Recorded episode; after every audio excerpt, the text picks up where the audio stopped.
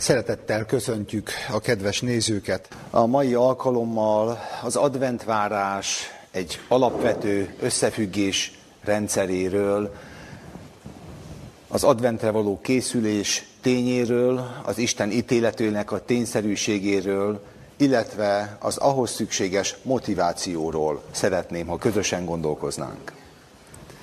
A probléma olyan régi, mint maga az egyház történet. Akár az Ó és akár az Új Szövetségben ugyanis azt láthatjuk, hogy minden igazi felismerés, reformáció, profétai munka, sőt akár pünkösd után az apostolok munkáját követően is, egy bizonyos idő után, ahogy az írás fogalmaz, az első szeretet elhalványult, és már csak a tanítások maradtak, majd egy bizonyos után egy bizonyos idő elteltével maguk a tanítások is torzulni kezdtek, és hasonlulni kezdtek a környező világ, a környező népek tanításához. Minden reformációs mozgalom, minden megújulási mozgalom tulajdonképpen ezt a két kérdést feszegeti, hogy lehet helyreállítani ezt a keretrendszert, ami röviden így fogalmazható meg, készülj Istened elé Izrael, és hogy lehet megtalálnunk azt a helyes motivációt, amely ezt az emberfeletti célt lehetővé teszi. A mai alkalommal ezt a kérdéskört szeretném veletek egy sajátos formában áttekinteni, nem egy textusprédikáció, nem egy szövegelemzés keretében, hanem először is a ténynek a leszögezésével, innen van az első pontunk, az adventvárásnak van egy szükséges feltétele, hogy egyáltalán higgyünk az ítéletben. De ennek van egy elégséges feltétele is, milyen módon válhat alkalmassá Isten népe arra, hogy végül találkozzon az egyház a vőlegényével. Ennek az egyszerű kérdésnek az áttekintéséhez először a kérdést szeretném röviden és nagyon-nagyon sarkalatosan összegezni, utána pedig olyan kortárs gondolatokkal, idézetekkel szeretném, ha közösen gondolkoznánk, mint egy imaórán, mint egy közös testvéri órán beszélgetnénk erről, és aztán ez a közös kérdésfelvetés sor alkalmas lehet arra, hogy egy későbbi konferenciának, konferenciasorozatnak az alapvetéseként ezekről részletesebben gondolkozzatok. Az Isten tisztelet és az előadás egy pontján majd néhány olyan könyvet és irodalmat fogok ajánlani, ahonnan az idézetek merítve lettek, és amelyeket egyúttal ajánlok mindenkinek, hogy a következő időszakban az említett kérdéseink tanulmányozására alaposabban és részletesebben olvassa otthon, gondolja át. Alapigeként a korintusi levélből Pálapostoltól szeretném, ha egy bibliaverset felidéznénk, amely kérdésünknek a magvát, a teológiai mondani valóját kijelenti, megkerülhetetlenül leszögezi. Ez a keresztény kultúrtörténetben egy ismert tétel, nem újszerű, és a teljesen hagyományközpontú kereszténység is ismeri ezt a tézist, Azonban mi természetesen most az írásokhoz fordulva az írások magvát szeretnénk hangsúlyozni. Mert nékünk minnyájunknak meg kell jelennünk Krisztus ítélőszéke előtt, hogy kiki megjutalmaztassék a szerint, amint a testben cselekedett, vagy jót, vagy gonoszt. Ez az egyszerű tételmondat, amely a, az ítélettel kapcsolatban és a felelős emberi élettel kapcsolatban Pálapostól által megfogalmazás nyert, tulajdonképpen ma már korán sem általánosan hit keresztény tanítás. Erről dogmatikai rendszer szerűen tanítások rendszere jellegével rengeteg összefüggést tisztázhatunk. Itt azonban én most ma nem ezt szeretném megtenni, pusztán ezt a bibliai tanítást leszögezni szerettem volna. Az adventvárás elkerülhetetlenül szembenéz azzal a tényel, hogy az adventre készülő nép felelősen gondolkozik arról, hogy Istenével és megváltójával találkozni kíván, és ez a találkozás a személyes felelősséggel együtt járó találkozás, Isten pedig egy ítélőként fog megjelenni, aki népével találkozik. Ez az ítélet, ahogy Pál fogalmaz, megjutalmaztatással jár, amint kikietestben cselekedett vagy jót, vagy gonoszt. Ezzel kapcsolatban egy hosszabb szakaszt is indításképpen most nem egy dogmatikai tételt, hanem egy Jézusi példázatot kívánnék felidézni, amely ennek a kérdésnek példázat eszköztárával, de számos összefüggését megkerülhetetlenül, egyszerűen megfogalmazza. Olvassuk el ezt a jól ismert példázatot. Hasonlatos a menyeknek országa a királyhoz, aki az ő fiának mennyegzőt szerzett. És elküldi szolgáit, hogy meghívják azokat, akik a mennyegzőre hivatalosak voltak, de nem akartak vala eljönni. Ismét küldött más szolgákat mondván, mondjátok meg a hivatalosoknak, imé ebédemet elkészítettem, tulkaim és hízlalt állataim levágva vannak, és kész minden, jertek el a mennyegzőre. De azok nem törődvén vele elmentek, az egyik a maga szántóföldjére, a másik a maga kereskedésébe. A többiek pedig megfogván az ő szolgáit bántalmazták és megölék őt. Meghalván pedig ezt a király megharagudott, elküldte hadait, azokat a gyilkosokat elveszté, és azoknak városait felégeté. Akkor mondta az ő szolgáinak, a mennyegző ugyan készen van, de a hivatalosak nem voltak méltók. Menjetek azért a keresztutakra, és akiket csak találtok, hívjátok be a mennyegzőre. És kimenvén azok a szolgák az utakra, begyűjték mind, akiket csak találtak vala. Jókat és gonoszokat egyaránt. És megtelt a mennyegző vendégekkel. Bement a király, hogy megtekintse a vendégeket, és látott ott egy embert, akinek nem volt mennyegzői ruhája. És mondta néki, barátom, mi módon jöttél ide, holott nincsen mennyegzői ruhád? Az pedig hallgatott. Akkor mondta a király a szolgáknak, kötözzétek meg a lábait és kezeit, és vigyétek és vessétek őt a külső sötétségre, ott lészen majd sírás és fogvacogás. Mert sokan vannak a hivatalosak, de kevesen a választottak. Az adventvárás egyház története,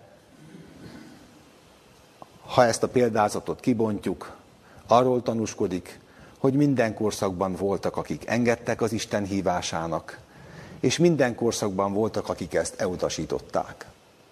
A hivatalos, az elhívott nép történelme az Ószövetségben is erről tanúskodik, hogy Isten figyelmeztette az övéit, hogy ha ők méltatlanok erre, akkor más népnek adatik az ő elhívásuk.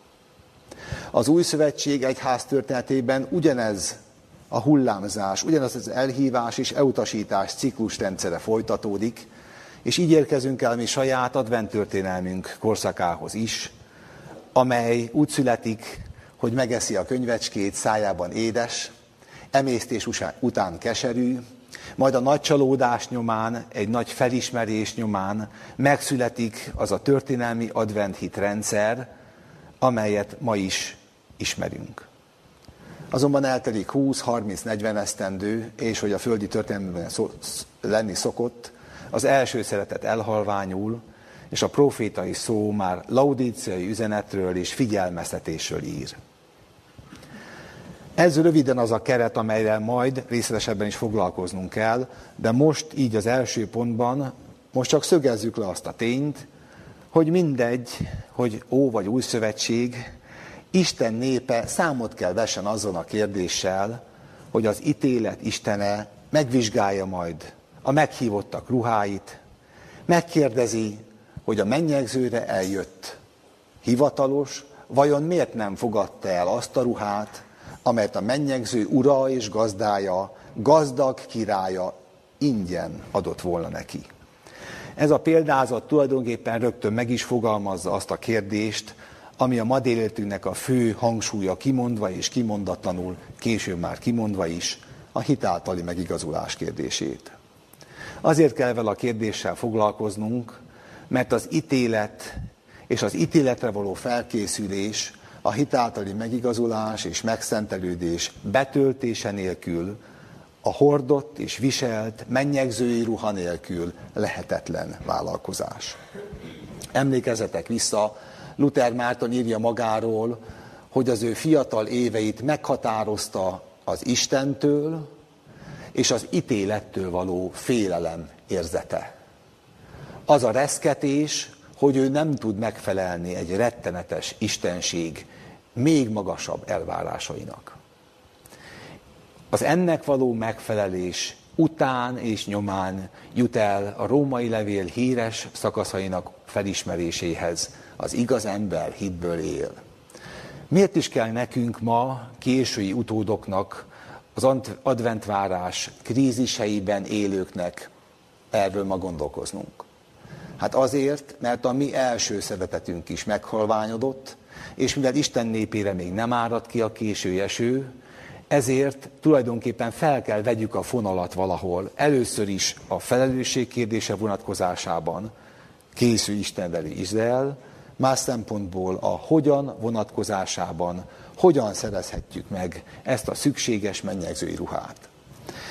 Az első pontunkhoz tulajdonképpen egy közös felkészülésre való inspiráció jegyében én most idézeteket szeretnék veletek, mint egy imaórán, mint egy testvéri órán végig gondolni, amit majd Kiki otthon is folytathat a későbbi konferenciáinkra készülve. És pedig értelemszerűen a Krisztus példázatai című könyvünk Mennyegzői ruha című fejezetéből. Ez a szakasz tehát arra lesz jó, hogy először is szögezzük le, mit jelent az a mérce, hogy Isten népének fel kell öltözni azt a ruhát, amit a mennyegző királya és ura adni kíván.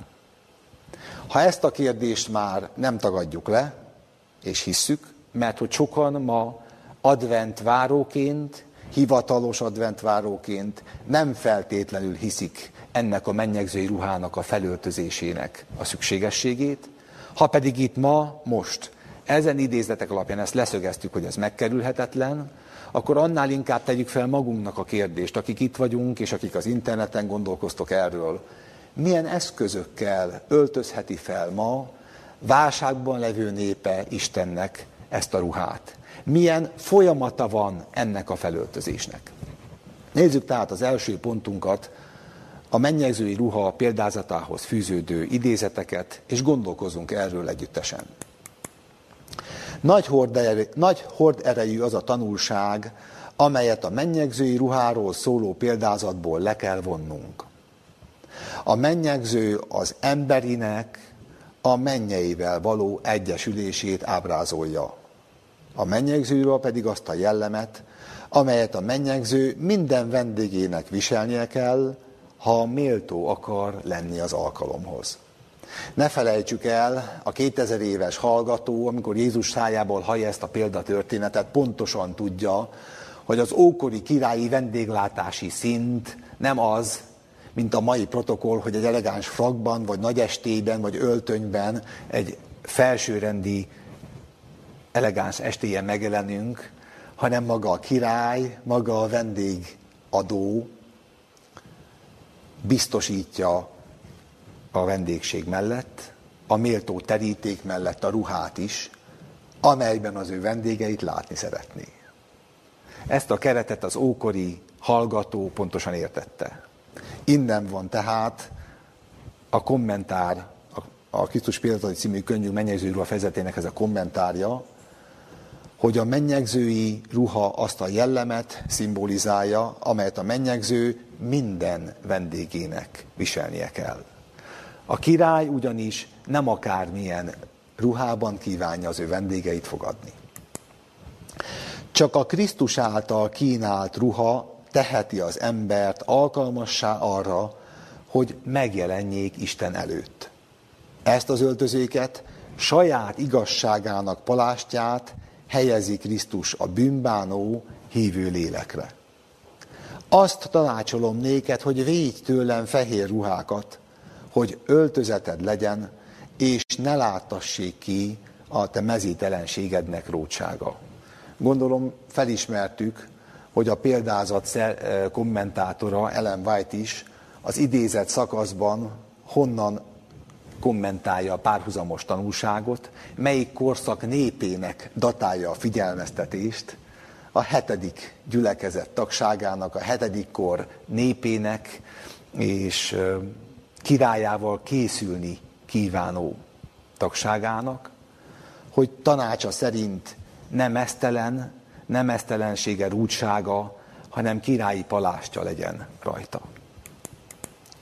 A lakoma vendégeinek megvizsgálása az ítéletet ábrázolja. Ezt az egyszerű axiómát mondhatjuk úgy is, hogy köreinkben, a mi szószékeinken ez ó igazság. Ezt itt nem szükséges hangsúlyoznunk. Azonban ahhoz, hogy mi komolyan gondolkozzunk a hitáltali megigazulásról, ezt az első tételt is hangsúlyoznunk kell. A vendégek megvizsgálása az ítéletet ábrázolja. Az evangélium kínálta vendégségen az Isten szolgáltát vállalók vesznek részt, azok, akiknek neve bekerült az életkönyvébe. De nem mindenki igazi tanítvány, aki magát kereszténynek vallja. A végső megjutalmazás előtt el kell dőlnie, kik részesülhetnek a szentek örökségében. Ez a döntés Krisztus második eljövetel előtt megtörténik már, mert amikor eljön, hozza a jutalmat, hogy megfizessen mindenkinek, amint az ő cselekedete lesz. Ebben a közegben nem szükséges nektek szóljak a vizsgálati ítéletről, amelyet Isten kihirdet, és eljön az övéért, hogy magához vegye őket. Ebben a közegben ez egy ismert bibliai tanítás, mi ebben hiszünk. De mi következik ebből? Egy bibliai verset idéztem ide, amelynek a szóhasználatát sokszor még köreinkben is le kell szögezzük. Egyetlen egy szó, amire felhívom a figyelmet, Lukás 12-ből, ti pedig hasonlók vagytok az olyan emberekhez, akik az ő urukat várják, mikor jő meg a mennyegzőről, hogy mihelyt megjő és zörget, azonnal megnyissák néki. A mennyegző tehát tart, Isten népe meghívást kapott az ő urával való találkozásra, és a mennyegzőnek egy pontján mindenkit az Isten, mint az Úr, mint a király, meg fog vizsgálni, hogy ő milyen ruhában kíván jönni erre a mennyegzőre. Ez az a kép az, amelyet ez a példázat, ez a szóhasználat világosan exponál, és az adventista történelmi hitvallásban a vizsgálati ítélet kérdéskörében ez részletesen kifejezett tanítást. Ezt itt most nem kell bebizonyítanom. A mennyegzőről jön tehát a mi urunk, és találkozik az övéivel. Sátán azt állította, hogy az ember képtelen engedelmeskedni Isten parancsolatainak. Az igaz, hogy saját erőnkből nem tudunk engedelmeskedni. Krisztus azonban eljött emberi alakban, és tökéletes engedelmességével bebizonyította, hogy az emberi az Istenivel egyesülve a törvény minden egyes előírásának engedelmeskedni tud. Itt kezdődik egy újabb vitakérdés, mert amilyen régi az advent történelem, a Krisztus természetéről szóló viták és a megigazulás elképzelések sora is olyan régi. Ez a mondat azonban ilyen egyszerűen hangzik, Krisztus eljött emberi alakban, és tökéletes engedelmességével bebizonyította, hogy az emberi, az Istenivel egyesülve a törvény minden egyes előírásának engedelmeskedni tud. Valakik befogadák őt, hatalmat ad azoknak, hogy Isten fiaivá legyenek, azoknak, akik az ő nevében hisznek. Ez a hatalom nem az emberé, ez Isten hatalma. Amikor valaki befogadja Krisztust, erőt kap ahhoz, hogy Krisztus életét élje. Ennél a mondatnál pontosan megragadható a laudíciai korszak válságának lényege. Azt hiszed magadról, és nem tudod magadról. Azt hiszed magadról, mondja egy római levél, hogy a kiskorúak tanítómestere vagy, vagy, de bizony csak, csak az ismeret és az igazság formáját bírod. Nem tudod, hogy te vagy a nyomorult nyavajás, szegény, vak és mezítelen, mondja jelenések könyve. Az a kérdés tehát, ha Krisztus természete kettős természet volt, mai népe hogy tanulhatja meg azt, hogy erőt kapjon, hogy Krisztus életét élje? Hogy felöltözze ezt a mennyegzői ruhát? Ez a mi kérdésünk. A mennyegzői ruha, amelyről a példázat beszél, Krisztus hű követőinek, követőinek tiszta, folt nélküli jelleme. Az egyház tiszta és ragyogó fehér gyolcsba öltözik, amelyen nincs szeplő, vagy sömörgőzés, vagy valami aféle. A fehér gyolcs a szentek igazságos cselekedete. Azaz Krisztus igazsága, hibátlan jelleme, amelyben hitáltal mindenki részesül, aki Krisztust elfogadja személyes megváltójaként. Hadd kérdezzem meg tőletek, elcsépelt szófordulatok ezek a mai keresztény szóhasználatban, hogy Krisztus személyes megváltó? A leginkább. Vagyis nagyon dolgoznunk, nagyon gondolkoznunk és nagyon tanakodnunk és kutatnunk kell azért, hogy friss és eleven tartalommal töltsük meg ezeket a keresztény, közhelyszerűvé pusztított kifejezéseket. Az ember, aki nem viselt mennyegzői ruhát a lakomán, sok mai ember állapotát ábrázolja. Ezek az emberek magukat kereszténynek vallják, igényt tartanak az evangélium nyújtotta áldásokra, kiváltságokra, de nem érzik, hogy jellemüknek át kellene formálódnia. Soha nem éreztek igazi bűnbánatot. Nem látják be, hogy szükségük van Krisztusra, és hogy hinniük kell benne. Nem győzték le öröklött és szerzett rossz hajlamaikat. Mégis úgy vélik, hogy elég jók, és Krisztus helyett saját érdemeikben bíznak hallgatják az igét, eljönnek a lakomára, itt a szóhasználat, eljönnek a lakomára, de nem öltötték magukra Krisztus igazságának palástját. Sokan, akik magukat kereszténynek nevezik, nem csupán erkölcsös emberek. Nem fogadják el azt az ajándékot, amelyel bemutathatják és megdicsőíthetnék Krisztust, a világ előtt. A Szentlélek munkáját nem ismerik, nem cselekvői az igének. Nyilvánvalóan és egyértelműen minden megújulásnál természetes módon Krisztus munkáját kifolytatja, a Krisztus munkáját folytató Szentlélek kérdése is bekapcsolódik, hogy a Szentlélek munkájával párhuzamosan együtt munkálkodóvá váljunk. De hagyd kérdezzem meg tőletek, nem éppen abban a korban élünk, ahol a Szentlélek nevében és a Szentlélek jeligéje alatt a legkülönbözőbb üzenetek, mozgalmak, megújulások, élmények, sőt, extázisok születnek napról napra? Kisegyházi és történelmi nagyegyházi keretekben egyaránt? Hogy tudjuk megkülönböztetni hogy egy nagyon fontos kérdést tegyek fel, a hamis megújulást az igazitól. Szinte nem is tudják felfogni azokat a mennyei embereket, elveket, amelyek megkülönböztetik Krisztus követőit a világ fiaitól. Azok, akik Krisztus követőinek vallják magukat, már nem képeznek elkülönült és különleges népet. A határvonal elmosódott követik a világot, a világ életmódját, szokásait, önzését. Az egyház a törvényszegésben átpártolt a világhoz. Pedig a világnak kellene követnie az egyházat a törvény iránti engedelmességben. Az egyház napról napra formálódik a világ képmására.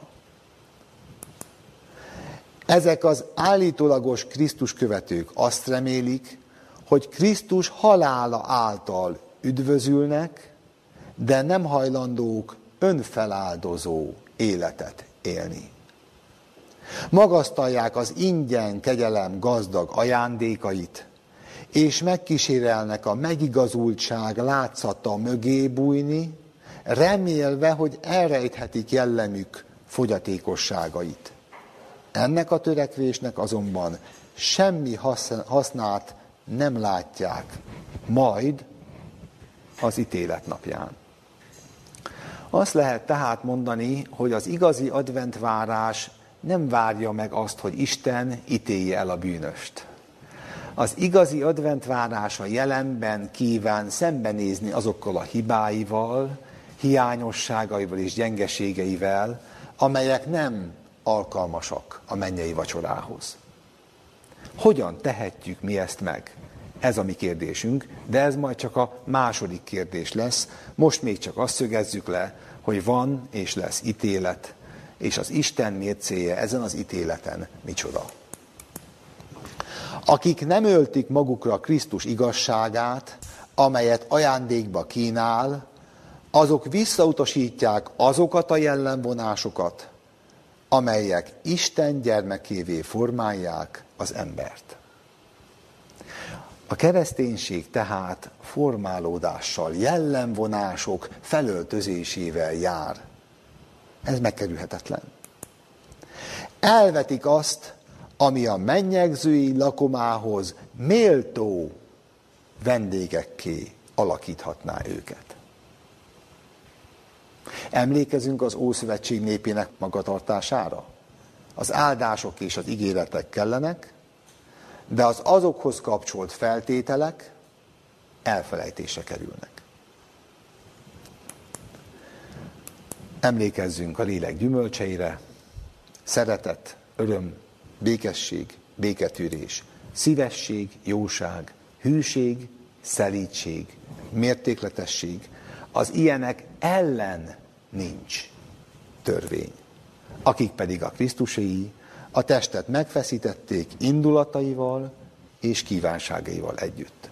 A mennyegzői ruha felöltözésének folyamata, az ítélet, vizsgálati tárgya egyszerű és megkerülhetetlen. Sokkal előnyösebb a helyzetünk, mint Isten hajdani, vagyis ószövetségi népé volt. Ami a zsidóknak előkép és szimbólum volt, az nekünk valóság. Ők az Ószövetség történelmét ismerték csak, mi az Ót és az Újat is. Annak a megváltónak az ígérete a miénk, aki eljött. A keresztre feszített megváltó ígérete, aki feltámadott, és József széthasadt sírja felett hirdette, én vagyok a feltámadás és az élet. Krisztusnak és szeretetének megismerése által Isten országa közénk jött. Gazdagon megrakott lelki asztal tárul elénk. A végtelen áron megvásárolt mennyegzői ruhát Isten mindenkinek ingyen kínálja. Összegezve, mennyire szemléljük Isten értünk megnyilvánuló szeretetét? El tudjuk ezt fogadni, mert a mennyegzői ruhába fel kell öltözni Isten népének, így készülhet az ítéletre. Isten tulajdonított szeretete mit eredményez bennünk? Az előre adott szeretete, a meg nem érdemelt, ma messiási proféciák egy csokorjával foglalkoztunk, cselekedetei, meg nem érdemelt, általa megtett cselekedetei mit váltanak ki belőlünk utólag? Vigyázat, az adószolga példázatnak figyelmeztetése arra utal, hogy maradhatunk önzők is. Elengedheti a király, a gazda, az intézőjének sok falunyi bérét, sok falunyi tulajdonát, a tízezer talentum mai szóval úgy összegezhető, hogy egy uradalomban egy intéző által elsikasztott három, négy, öt falunyi vagyont elengedi, miközben az az intéző türelmetlen és folytogató és végrehajtóként lép fel egy olyan adóstársával szemben, aki néhány órabérnyi adóssággal bír iránta. Maradhatunk tehát önzők is, ha az Isten nekünk valami kimondhatatlanul sokat engedett el előre, de ez bennünk nem ébreszt hálát, viszont szeretetet, és testvéreink, embertársaink felé empátiát. Ezek után, ha tehát az ítélet tárgyát, az ítélet tényét, és az ettől elválaszthatatlan jellemünk kérdését leszögeztük, hogy ez a történelmi adventhit részét képező tétel, még ezt ma olyan sokan nem is hiszik. A legfontosabb kérdésünket tegyük fel, mi az, ami az adventvárás igazi motivációja lehet. Így fogalmaztam, a szeretett törvény újra elfogadása. Hogyan juthat vissza Laudícia népe, aki az első szetetében meggyengült, ahhoz a viszonyhoz, hogy az érte megtetteket értékelje, hogy az viszont szeretetet és hálát ébresszen, ki bel, benne.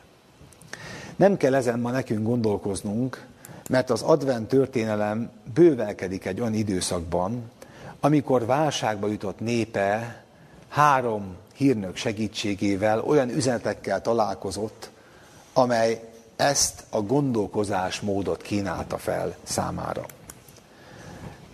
A közelmúltban kerül fordításra, most éppen a végénél tart, Rakacki Dánielnek a Hit és Cselekedetek című kis füzete, amit az interneten, a Kerak fórumon letölthettek és olvashattok, ami ebben a bizonyos megújulás időszakban és reformációs időszakban, a 88-as, 89-es, 90-es időszakban különösen Isten népe asztalára került, és ez a kis füzetcsokor Ellen White-tól egy olyan gyűjtemény csokrot tartalmaz, hogy a hit hogyan ébredhet fel igazán, és hogyan szökkenhet szárba belőle élő cselekedet. Ez tehát az internetről majd letölthető friss anyag, amely ebből a korszakból egy eleven, friss üzenet. A kiadatlan bizonyságtételek című kötetünk kapható a kiadónál, ennek a korszaknak egy summás gyűjteménye. A Krisztusvető lépések című könyv ennek az üzenetnek a folyamatait és a lépéseit tárgyalja, hogy az ember a felismeréstől, a hálán keresztül, az elkötelezett életig és kételj legyőzéséig hogy juthat el újra. És végül egy olyan könyv, amivel még fogunk konferenci szinten is foglalkozni, a Késelső visszatérése című kötet, amelyet ezúton is ajánlunk mindenkinek, amely azt az időszakot részletezi, hogy Isten népét ez a három hírnök hogyan és milyen üzenetekkel szólítja meg, azt hogyan fogadja az ő saját népe, egy része elveti, egy kis része követi, és egy nagyon nagy rész pedig bizonytalan a felől, kinek van igaza. És ez a korszak csak a válságunk alfája, amely az idők végén egy újabb válságba, egy omega válságba torkollik. Ezek nyomán tulajdonképpen megfogalmazhatjuk tanulságainkat. Advent népünk történelme ugyanúgy egy válság történelem, mint az elhívott korszakok, vagy az Ószövetségi nép történelme is. Az első szeretet elvesztése képezi a probléma magvát, mint ahogy az előző korszakokban is. Isten népe ébresztéséért küzdelmet folytat, mint ahogy az Ószövetségben is, úgy most is. Ahogy akkor készítőt küldött keresztelően a személyében, erről az üzenetről gondoskodni fog a végidő népe vonatkozásában is. Erről a kérdésről egyébként Isten népéért folytatott küzdelméért az Ószövetségben és az Új Szövetségben, kettős proféciák vonatkozásában egy részletesebb írásmagyarázat keretében már foglalkoztam, amit az interneten megtalálhattok. És ezek után már nem kell más tegyünk, és én ezért ismét szemelvényezni fogok, mint hogy ma nekünk hogy is kell megújulnunk. Úgy, hogy megfigyeljük, hogy Isten már a saját népünkhöz ezelőtt 101 nehány esztendővel milyen üzenetet küldött, milyen eszközöket küldött, hogy a készülj Istened elé magatartásra, az ítéletre, és az ehhez szükséges motivációra, a szeretett törvény befogadására elvezesse népét. Így a mostani közös gondolkozásunk második részében, amit szintén hazavihettek majd magatokkal, az anyagot is elküldhetem. Ebből az időszakból szeretnék néhány idézetet közösen veletek végig gondolni. Ezek az idézetek egyébként a most frissen fordításra került Hit és Selekedetek című dolgozatból valók, amelyek eddig még így összegezve magyarul köreinkben nem voltak olvashatóak. Nem tártuk az emberek elé Krisztus igazságát és az ő nagyszerű megváltási tervének teljes erejét. Kihagytuk Krisztust, és az ő páratlan szeretetét, elméleteket, érveléseket hoztunk be, érvelő fejtegetéseket prédikáltunk. Nézzétek a dátumot. 1890-ben kézirat, amelyet aztán Ellen White a Rivian Heraldban is megjelentetett. A válságban figyelmezteti Isten saját népét, hogy érvelő prédikációk fogták, foglalták el a Krisztus szeretetéről szóló üzenet helyét. Tanvédelem következett be, mint a protestáns ortodoxia idején, de azért, mert bebizonyítjuk mások téves hitét, attól még nem fog a miénk megelevenedni. Meg nem tért emberek álltak a szószékekre prédikálni. Saját szívük soha nem tapasztalta meg élő, ragaszkodó, bizakodó hitük által bűneik bocsátának édes bizonyítékát. Ha a Golgota keresztjére nézel, vágyat fogsz érezni a kereszt hordozására. Itt van tehát a mozzanat, a szeretet születésének a rövid mozzanata, és a félelmetes profitai figyelmeztetés megtéretlen emberek szószékeken tanítanak, de ők nem tudják már ezt a szeretett törvényt továbbadni. Félelmetes figyelmeztetés 101, nével ezelőtt, 101 néhány évvel ezelőtt saját népünknek. És ez a válságunk alfája volt. Egy következő idézett csomag. Az orebói, orebrói gyűlések során az Úr késztetett, hogy törvényét a megigazulás fő mércieként mutassam be, és figyelmeztessem népünket a jelenkori hamis megszentelődés láttán, amely az akarat imádásából ered, és nem az Isten akaratának való engedelmességből. Ez a tévejgés rohamosan terjed. A hamis megszentelődés direkt módon vezet el a Bibliától. A hitet mesévé egyszerűsíti le, érzelmek és benyomások mércévé, mércéjévé. Miközben érzelmek és benyomások válnak mércévé, miközben bűntelennek vallják magukat és igaz voltukkal dicsekednek, ezen megszentelődés hirdetői azt tanítják, hogy az embereknek szabadságukban áll áthágni Isten törvényét. Krisztus igaz követője nem kérkedik a szentséggel. Isten törvénye alázatra és bűnbánatra készteti őt. Tisztábban fogja látni saját hibáit, és szükségét érzi majd a folytonos bűnbánatnak, valamint a Krisztus vérében való bizakodásnak. Az, aki magában hordozza Krisztus szüntelen jelenlétének érzését, nem képes önhit magabiztosságra. Hangzik el Stockholmban 1886-ban.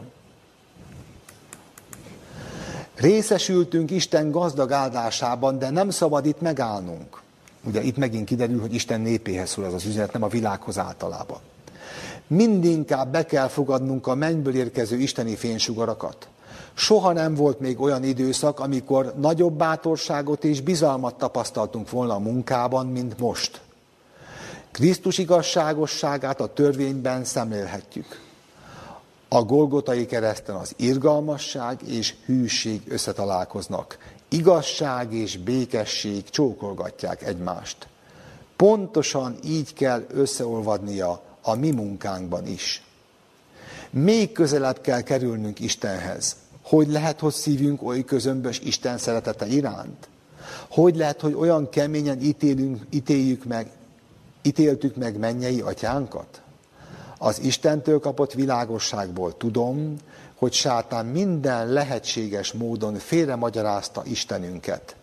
Pokoli árnyékát utunkra vetette, hogy ne ismerjük fel Isten, Istenünket az irgalom, a könyörület és az igazság Isteneként. Hangzik el 1889-ben a South Lancasteri konferencián, amikor is a Ellen White és a két hírnök közvetlenül a néphez fordul a 88-as események vonatkozásában.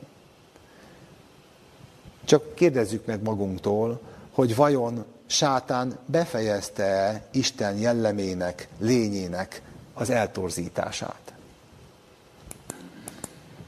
Amint a bűnbánó bűnös istenelti bűnbánattal megérti Krisztus értevaló közbenjárását, és elfogadja ezt, mint egyetlen reménységét ebben is az eljövendő életben, bűnei megbocsájtást nyernek. Ez a hitáltali megigazulás. Ezt a mondatot érdemes megtanulni. Ez a hitáltali megigazulás. A bűnbocsánat és a megigazulás ugyanaz. A hívő hitáltal a lázadó, vagyis a bűn és sátán gyermeke állapotából átkerül a Krisztus hűséges alatvalójának állapotába. De nem valamely eredendő jóság okán, hanem mivel Krisztus gyermekévé fogadta őt. Hadd tegyek fel magunknak néhány zavarbejtő kérdést. Miért kellett 1891-ben erről Ellen White-nak írnia saját népe számára?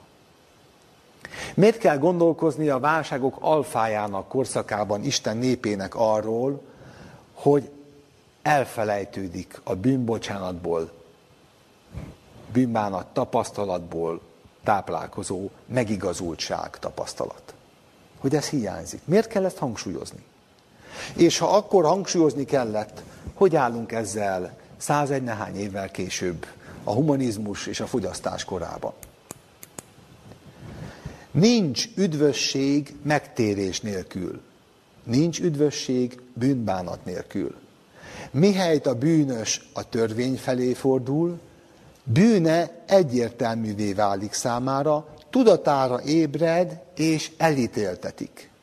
Egyetlen végaszt és reményt a Golgota keresztjének láttán talál. Isten szívünk teljes átadását kéri, hogy megigazíthasson. Ahhoz, hogy az ember igaz maradjon, állandó engedelmességre van szükség, cselekvő, élő hitáltal, amely szeretet által munkálkodik, és megtisztítja azt a lelket. De mi is a sorrendje a szeretet születésének? Ki szeretett előbb minket? Ha az Isten szeretett előbb minket, akkor ennek a szeretetnek a felismeréséből ébred a mi viszont hálánk.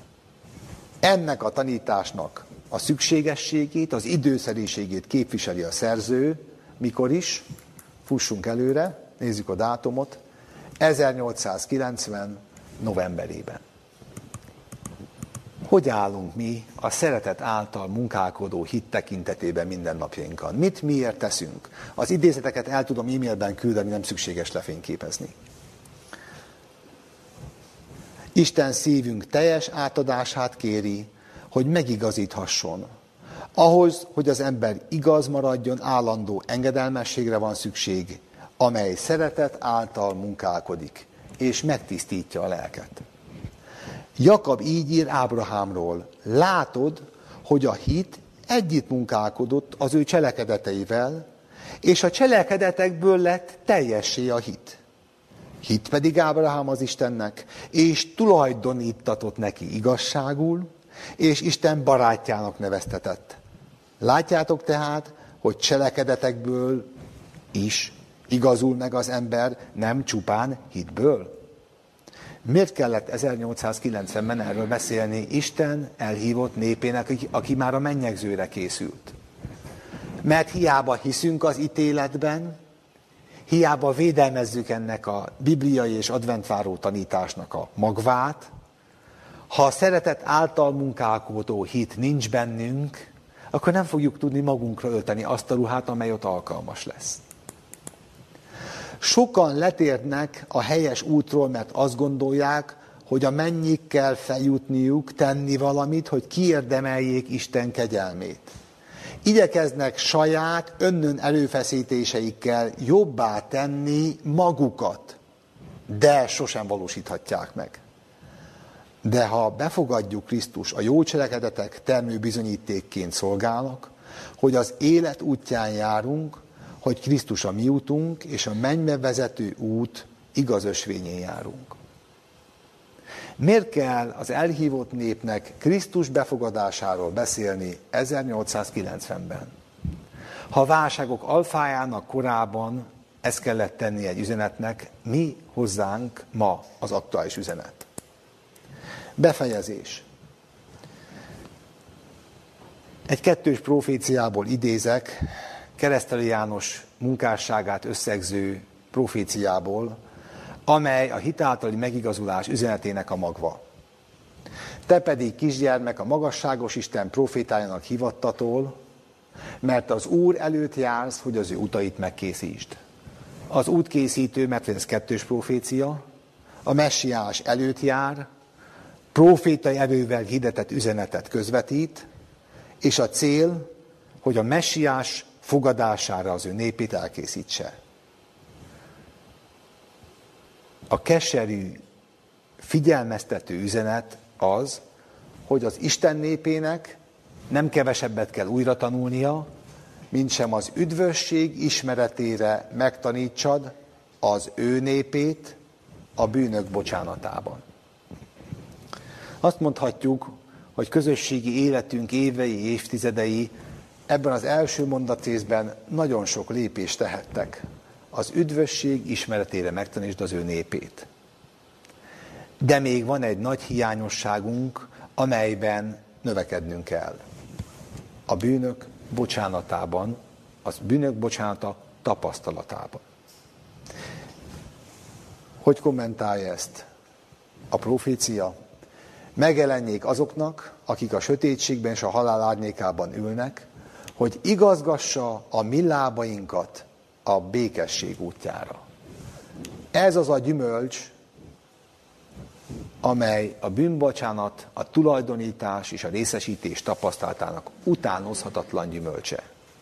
Ezért volt Dániel nyugodt az oroszlánok vermében, Sidrák, Misák és Abednéig a nehéz körülmények között. Nyugodtan tudott akkor szólni, amikor mindenki dühöngött körülötte. Tisztelettel tudta mondani, hogy ó király örökké éj, mert a békesség a szívében élt.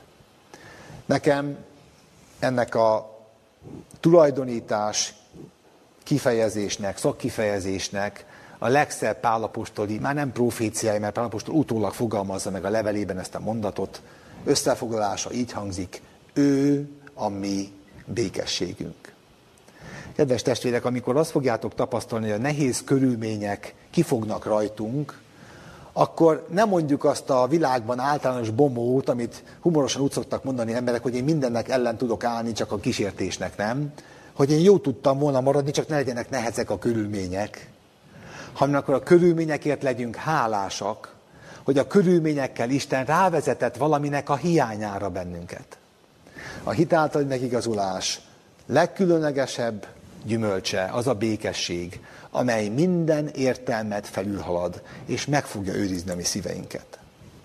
És hogy ez a kérdés nem erőltetetten kettős profécia, Keresztel János életműve, amely az első adventet készítette, az első advent népét készítette Krisztus első eljövetelének fogadására, hogy az kettős profécia, az a Jézus élete című kötet 74-es oldalán így olvasható.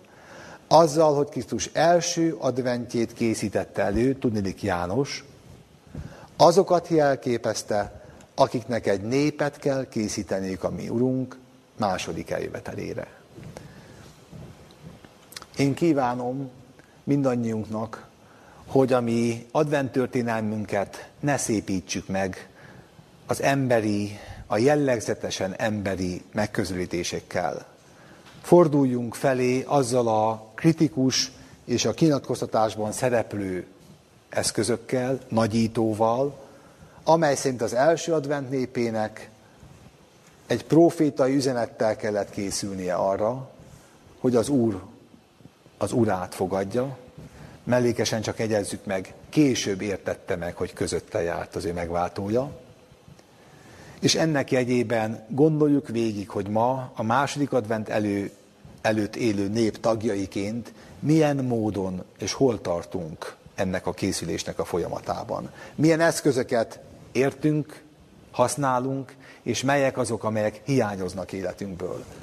Ez az egy kifejezés igazgassa mi lábainkat a békesség útjára, biztos mérce lehet arra, ha nehéz körülmények között azt tapasztaljátok, hogy, azt tapasztaljátok, hogy békétenek vagytok, hogy még nem eléggé tulajdonítatott nekünk ez az igazság. Befejezésképpen már csak néhány gondolat következik. Az adventre való felkészülést maga Isten teszi lehetővé és felismerhetővé. A messiási proféciák sora Jézus adventjéről szól, ma pedig beteljesedett proféciák sorát olvashatjuk, tanulmányozhatjuk visszamenőlegesen, és egyszer csak a jelenben egy kibontakozó válságban fel kell fejtenünk azt a folyamatot, hogy hol tart ez a nagy küzdelem.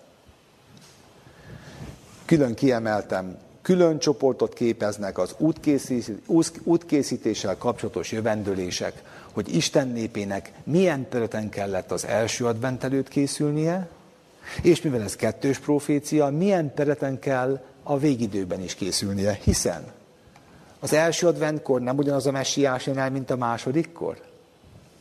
És ha az első adventkor ez az üzenet képezte a felkészülés tárgyát, hogy az üdvösség ismeretére megtanítsa az ő népét a bűnök bocsánatában, akkor ugyanannak a messiásnak a fogadására a második adventkor milyen üzenettel kell felkészülnie az ő népének? Hát ugyanezzel. Ebből következik, kedves jelenlévők, az a nagyon keserű figyelmeztetés, hogy akkor Isten népe a második advent előtt pont olyan válságban lesz, mint az első előtt volt.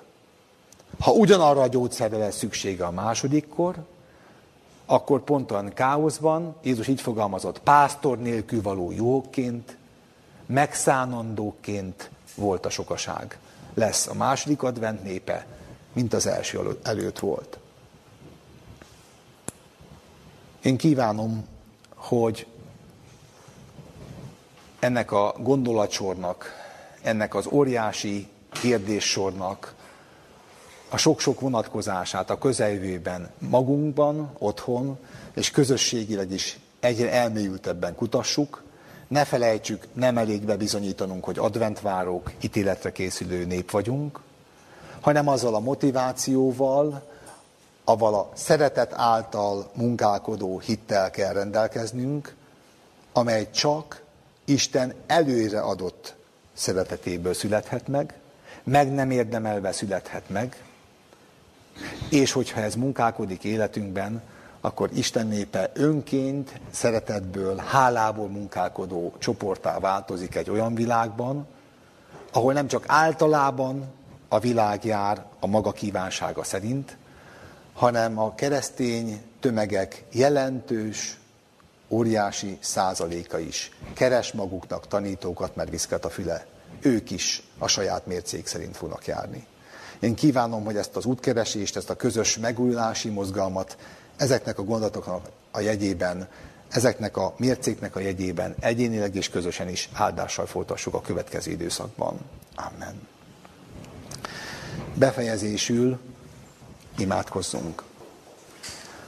Mennyei atyánk, köszönjük, ahogy az apostol fogalmaz, hogy feljegyeztetek ezek a mi tanulságunkra, akiknek, akikhez az időknek vége elérkezett. Köszönjük először is, hogy tanulhatunk az Ószövetségi elhívott nép kríziseinek és megújulásainak sorából. Legfőképp arról, hogy te hogyan gondoskodtál üzenetről, hogy ne lehessen felismerés nélkül csak véletlenszerűen élni, hanem te gondoskodtál olyan profétai szóról, Illés és Keresztel János és más proféták révén is, hogy a te elhívott népet szembesülhetett az ő igazi felelősségével és üzenetével.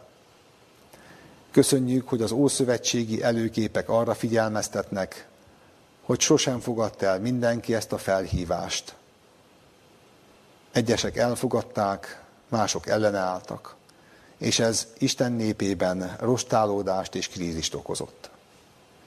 Látjuk a megdöbbentő folytatást, hogy az új szövetség történelme sem másból áll, és látjuk azt a saját tapasztalatot, hogy a mi saját advent történelmünk is néhány évtized alatt a nagyszerű felismerés örömétől Laudicea kríziséig, a profétai feddés és figyelmeztetés üzenetéig jutott el. Segíts bennünket, hogy késői hallgatóként és olvasóként elmélyüljünk-e korok tanulságaiban. Segíts a közeljövő alkalmaiban, egyéni és közösségi alkalmaiban egyaránt, hogy ezeket a döntő összefüggéseket egyre elmélyültebben és rendszerezettebben vizsgáljuk meg. Ments meg bennünket az önigazultságtól, a hitvitáktól, és legfőképpen attól, hogy hamis megigazulásban legyen részünk. Köszönjük, hogy megkerülhetetlenül a Te üzeneted felismerésekhez és bűnbánathoz vezet, ha mi hagyjuk. És hogyha mi letesszük azt, ami helytelen, és hálásak vagyunk a felismeréseinkért, amelyet Te adsz, amelyet Te biztosítsz, akkor Te ezt a csodálatos mennyegzői ruhát részesíted, nekünk adod. Felöltöztetsz ebbe, és a Te néped egyre nemesebb és nemesebb lehet. Segíts ebben a kutatásban, ebben az élet feladatban és ebben az élet gyakorlatban egyaránt mindannyiunknak. Köszönjük, hogy időt adsz zűrzavaros világunkban, hogy még ezzel foglalkozzunk. Add meg, hogy ez egyre alaposabb és egyre átfogóbb legyen. Köszönjük, hogy ezáltal, ha a te szeretetedből merítünk, ugyanerre a szeretetre képes lényekké, önként és szeretetből szolgáló közösségé formálódhatunk. Segíts, hogy ne várjunk másokra, hanem kiki a lehetősége szerint azt a szolgáltat, amelyet kapott, ezzel az indítékkal, ezzel a lelkülettel végezhesse, hiszen te ígérted, hogy magad állsz a munka élére, és a te népet a Szentlélek eszközeivel vezérelni fogod. Hálásak vagyunk ezért, de kérünk, segíts, hogy ne felelőtlenül éljünk, visszaéljünk ebből az időszakkal. Amen. Bye.